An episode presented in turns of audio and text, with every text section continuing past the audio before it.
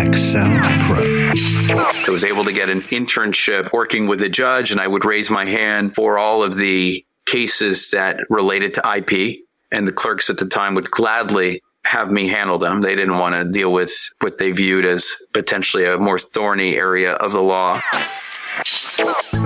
Welcome to AccelPro IP Law, where we provide interviews and products to accelerate your professional development. I'm Neil Ungerleider. Today we're going to talk about copyright, IP, brands, and technology.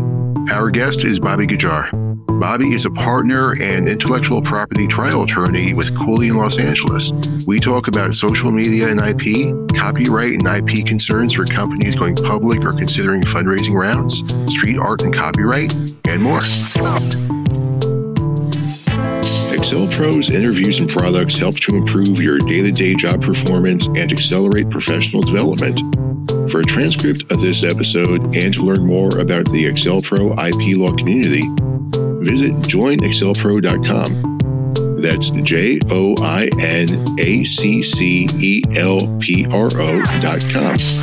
And now for my conversation with Bobby Ghajar.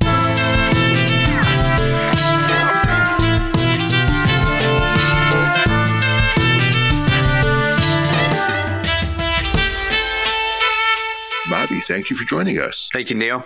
To start off, can you give our listeners some background on Cooley and your role there? Cooley is a multinational firm with expertise in various subject matters. I happen to work in the intellectual property group. I'm an IP partner here and I work in the trademark, copyright, and advertising subgroup within IP. And that practice group handles various things, soup to nuts, trademark issues from clearance around the new brand through registration, enforcement, due diligence, all the way through litigation, through jury trials and appeals. And on the copyright side, litigation of all sorts and all sorts of counseling. I'm resident in the Los Angeles offices. I spend time in both our Santa Monica office and our downtown LA office. And I've been doing this for roughly 25 years. And from your experiences, what are some of the major copyright and trademark issues brands are facing in the 2020s due to social media? There are a lot, and some of them are not necessarily new issues. I think every company is concerned about how IP is being portrayed online, and in social media, it can happen very easily and very rapidly. And so companies tend to be concerned and interested in making sure that what they put on social media is cleared what I mean by that is when they use images, even if it's an image that they got from the internet, there's a certain level of diligence that needs to be done to make sure that it is free and clear to use. And for example, there have been a lot of lawsuits in which copyright owners, sometimes they're photographers, sometimes they are agencies that purport to own copyrights, will write letters to companies based on their use of certain images on their websites and on social media. I would say one example is clearance of images and content that they put on social media channels. Two, or you're all probably familiar about backlash that can happen through social media and social media campaigns. Companies are concerned and interested in how they position their brand to their consumers vis-a-vis social media. I think social media branding and advertising takes a different life than traditional forms of marketing like billboards or commercials or radio ads. And so I think there's a concern over messaging. I've seen some cases deal with the use of hashtags. You all know what hashtags are and whether you can tag your posts as a company with your competitor's brand or a rival brand. And I think there's a way that companies may be able to do it with minimal risk. And there's a way to do it in which case it's dangerous. The other issue that is hot is fair use what companies can and can't do with pre-existing images if they modify those images and post them and use them. In the last five years, I would say another area of law that I think has gotten more popular or more scrutiny is as brands try to urbanize themselves, maybe reach a broader demographic, portray themselves as cool you see their social media advertisements and sometimes their television advertisements portray the product against a backdrop of street art, graffiti art. And that's a really interesting area. I'm very interested in that area because you're talking about art that's on buildings art that's not on canvas that someone has in their house, but on buildings that all of us can go and look at and observe. And what happens when you, as a company, shoot a video or portray your product with that building and the art in the background? somebody may own the copyright in that art. And in fact, a lot of cases have found that they do. And therefore, companies are accused of making unauthorized use of someone's copyright in the form of the background of a video shoot or photography shoot or in a social media post. And so those graffiti art slash street art cases, I believe became a bit more prominent in the last five years. And there have been quite a few of them filed and resolved. So those are some examples of some issues I've seen due to social media and the ease and maybe the pressure, ease with which one can create social media posts, advertising and promoting company, and how quickly somebody else can learn of it and potentially raise a claim. Switching topics, can you walk us through some of the issues that companies who are either going public or going through large funding rounds face in regards to copyright, trademark, and IP? Sure. And we engage with this quite a bit at my firm. And we have a fantastic team of people who do this day in and day out. When a company is raising money, considering a sale of assets, a spinoff, acquiring another company, IP due diligence is a critical part of the process. What that means is you need to know what you're getting or you need to know what you're getting into. And part of that involves disclosures from the company that you may be acquiring or disclosures by the company that we're representing. We get involved to help with those disclosures. But a fun part of what we do is when we get to dig in and do diligence and diligence the IP that a company purportedly owns. That involves looking to see what kind of trademarks and copyrights and patents they've registered, what kind of trademarks they've used without registration, finding out whether third parties might own similar trademarks in the same space, whether there are any pending disputes between the company and others, and learning more about those cases. Are they real risks? Are they cases that are going to go away? Have they gone away? How did they settle? So we do diligence on pending or threatened litigation. Sometimes we're asked to pressure test the IP. So we have colleagues in the patent group that are looking at the patents to really drill down on whether it is a valid patent or whether it's defensible. We do that from time to time on the trademark side. We make sure that the clients are interested in acquiring, have valid trademark rights. And so that whole diligence process is critical to companies that are considering fundraising, i.e., they are receiving investment, or they're considering investing in another company or acquiring or selling a company. And we touched on this a little bit earlier but how does the rise of easier to use visual and audio editing software, and this could be everything from TikTok video editors to generative IP, complicate from the brand perspective copyright and trademark issues?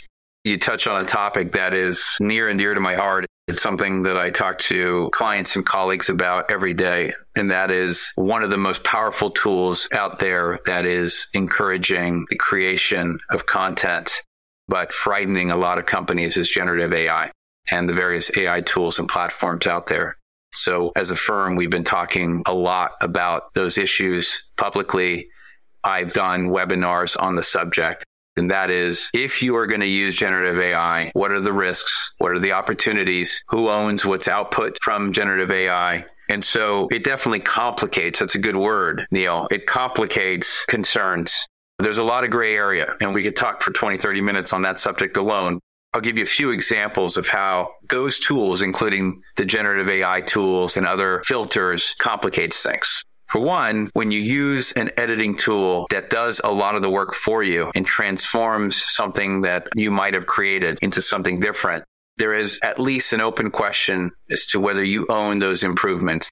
Now, in the old days, if you, Neil, created a drawing and you use Photoshop to edit it, to remove imperfections, you wanted to accentuate certain lighting, you wanted to change the lighting, you wanted to change the scale, you wanted to expand certain parts of your drawing, you would do so. No one would ever question whether you were the owner or the author of that work. For whatever reason, nobody questioned that. That was part of your iteration process. It turned a good image into a great image it transformed a good image into an image that had maybe different meaning because you use a digital tool to be able to accentuate it. Now, suddenly, when you use generative AI to take a concept, could be a prompt that you write and turn it into a beautiful image that AI generated. Now there's a different level of scrutiny because it may not be your work. It may have just been the result of some prompt that you gave the AI tool. Draw a picture of people on a podcast and set it in the 1970s and dress them up in very formal wear. And then it'll create an image of what the generative AI tool thinks that looks like. Your contribution to that process was a nice prompt. And in my hypothetical, your contribution was nothing more. And the Copyright Office, at least currently, has said in that scenario, what is output by the AI platform is not protectable under copyright. And in sum, the reason for that conclusion is because the human, i.e., you, Neil, and my hypothetical, didn't do much other than contribute a concept and a very minimally creative prompt. The AI tool did the work. You didn't know what the AI tool was going to spit out. You didn't know what the characters would look like. You didn't know what format, configuration it would look like. The AI platform slash tool did all the work. And so the lack of human control means that a human didn't create it. And the law in our country right now is that a human needs to have created something in order for it to be protected under copyright law. So that is an issue that is being discussed daily because so many people want to use tools such as generative AI to create and to enhance.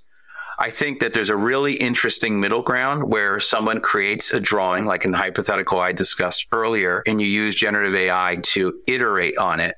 I think in that situation, you can make a very good argument that you own the copyright in the underlying drawing. You created it. It was original to you. It was novel and it's fixed. You plugged it into a tool. It could be a very advanced editing tool, or you plugged it into a generative AI platform and then you enhanced it. You changed it. And I think in that situation, you argue the underlying work, you therefore have a derivative interest in whatever is created by the output, even if the output and the improvements made by generative AI may not be protectable. So if you start with one drawing and generative AI makes it something very different, at a minimum, many would argue you own the underlying work that you fed into the AI tool. And it's an open question whether you own the many improvements that you architected through the use of an AI tool. I'm paying short shrift to the discussion that many people are having right now. The Copyright Office has been presented with one example was an author who created a comic book and used the Midjourney AI platform to create all the images for the comic book and refined those images themselves after the Midjourney platform had created the images, organized them in a certain way, wrote the text of a comic book, and then tried to register it. And to make a very long story short, the Copyright Office said, you are not entitled to copyright registration in the comic book except for your arrangement of images and the text that you wrote. But as to all the images, they're beautiful images created by Midjourney through your prompts and refined by you, you don't own them.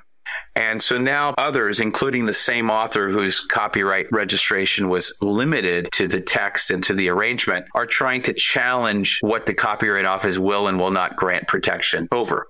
For example, that same author is trying to register a drawing they created and then had Midjourney or another AI tool enhance to create a more realistic version of what they've drawn. Many others, Neil, are going to test what the Copyright Office will and will not allow in terms of content or creative output that was enhanced or created in part using AI. So that is a topic that is very popular right now, and it is transformative of our industry in many ways. We have a law that should apply, basic construct of copyright law and ownership and authorship requirements, minimum creativity required, how you test to see whether things are infringing. We have the framework. But the ease with which people can create content at a click of a button using AI is really challenging a lot of business practices that people have engaged in for years. And the Copyright Office has said if you use AI in any way to create a work, you need to let us know. There's a disclosure requirement. So it's been fascinating to be on the front lines of this new technology and the way it's challenging our laws. There's been talk about amendments to our laws and certainly a lot of chatter around AI regulation. And I find that fascinating. And I think that is creating opportunities and concerns for companies. can you give our listeners some background on your career? What first made you interested in IP law as a specialty? This is a fun one to answer. Everybody has their own career path, and the way that they ended up in law varies.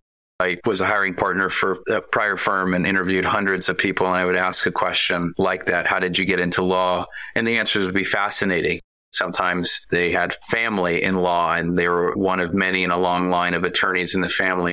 I am the son of immigrant parents. Nobody in my family had gone to law school, even in their native country. And so I was going to be the first in my family to go to law school. And I had in my head, I wanted to be a lawyer at a very young age. I don't know if it was a TV show that captivated me. I don't know if it's my culture in that my family encouraged me to go into either law or medicine or be an engineer. Are several immigrant cultures that push their young ones into those careers, but I wanted to. I didn't do it because anybody suggested I should. I think I was captivated by the law at a very young age. And even going to college, I knew it was merely a means to an end. I was going to end up in law school. I didn't find IP law until I was in law school. Now I knew I was interested in the subject of IP I don't know that I knew what it was called. I didn't know what intellectual property was, but I knew I was interested in content. I knew I was interested in brands. I was a consumer, like all of us. As a consumer, you encounter brands, you select products based on brand and brand reputation. Maybe subconsciously, I always appreciated the importance of IP I dabbled in computer software programming in college and tried my hand as an entrepreneur, touching on computer consulting. So I was around computer software, computer code, and how do you protect computer code through copyright. And so when I went to law school, I didn't have any preconceived notions about what area of law I would get into, but that quickly changed when I took an IP survey course. And it was the first course I took, maybe to the chagrin of some of my other professors, in which I took a strong interest. And you all know when you really like something, you tend to apply yourself even more forcefully. And so that was the first class, this IP survey class, in which I would regularly raise my hand, volunteer, and I could tell that it was something I wanted to learn more about. So then I followed that up with a computer law class, a copyright class, an advanced copyright class. I was able to get an internship working with a judge and I would raise my hand for all of the cases that related to IP and the clerks at the time would gladly have me handle them. They didn't want to deal with what they viewed as potentially a more thorny area of the law. And I worked with a brilliant judge who unfortunately passed away, Judge Ronald Lew, he and his clerks allowed me to work as an extern on all of the cases that came through the courtroom that were IP related. And that started to solidify my interest. And then finally, I was fortunate to get an internship with 20th Century Fox, which at the time owned all sorts of IP from The Simpsons show, which was running back then, to other TV programming and sports programming, and learning how a company protects and licenses its IP from an in house perspective. And from there, I was fortunate to get my first job, which is a crazy story in and of itself, within an IP boutique firm, working with some of the biggest brands in the world. And I haven't looked back since. So through a series of really neat opportunities, I found IP and have been able to stay in IP since day one, even before day one, if you count being a clerk. It's a fun area. I tell people if you want to be a litigator, there are all sorts of things you can litigate. I find that IP litigation is as challenging as any type of litigation. We're all presenting our stories to a court, to a jury. Uh, we have to follow the rules of civil procedure, the rules of evidence, but the subject matter is fun. Trying a case over logos on shirts, trying a case over the brand of a board game and television series, trying a case over children's programming, litigating cases over misuse of a social media company's brand. They're fun you can engage with people and people will say, Oh, I know that car company. I know that toy brand. I know that computer brand. And they'll understand why you might want to protect it. Now, reasonable minds can disagree as to whether a rival brand is similar and likely to cause confusion, but it allows you to tell a really fun story that people can relate to as a consumer. And I don't find that to be the case with other areas of law. It's hard to engage with people when you're talking about potentially a real estate dispute. That's not to say that's a boring area, but it doesn't appeal to a wide audience. When I've tried trademark cases and copyright cases, generally the audience, the jury pool or the mock jury or the people that we present to are interested and they're engaged. And that's what I love about this area of law.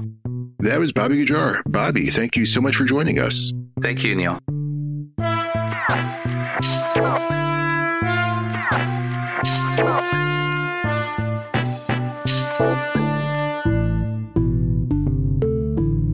For a transcript of this conversation and to learn more about the AccelPro IP law community, visit joinaccelpro.com. That's J O I N A C C E L P R O.com. AccelPro's interviews and products accelerate your professional development. Our mission is to improve our members' day to day job performance and make career goals achievable. Thanks again to today's guest. If your colleagues in any sector of the IP law field might be interested, please let them know about Excel Pro. As our community grows, it grows more useful for its members. Remember to send your comments and career questions to questions at joinaccelpro.com. You can also call us at 614 642 2235. That's 614 64 ACCEL. AccelPro IP Law is powered by Kaplan. The producers are J. Ray Sparks and Jeff Eisenman. The team is Shweta Kulkarni, Caitlin Cole, Jared Goff, Harrison Shapiro, Inesh Bose, Arnesh Bose, Aliza Solario, Jessica Stillman, Matt Crossman, and me, Neil Ungerleider. Remember, we excel together. See you next time.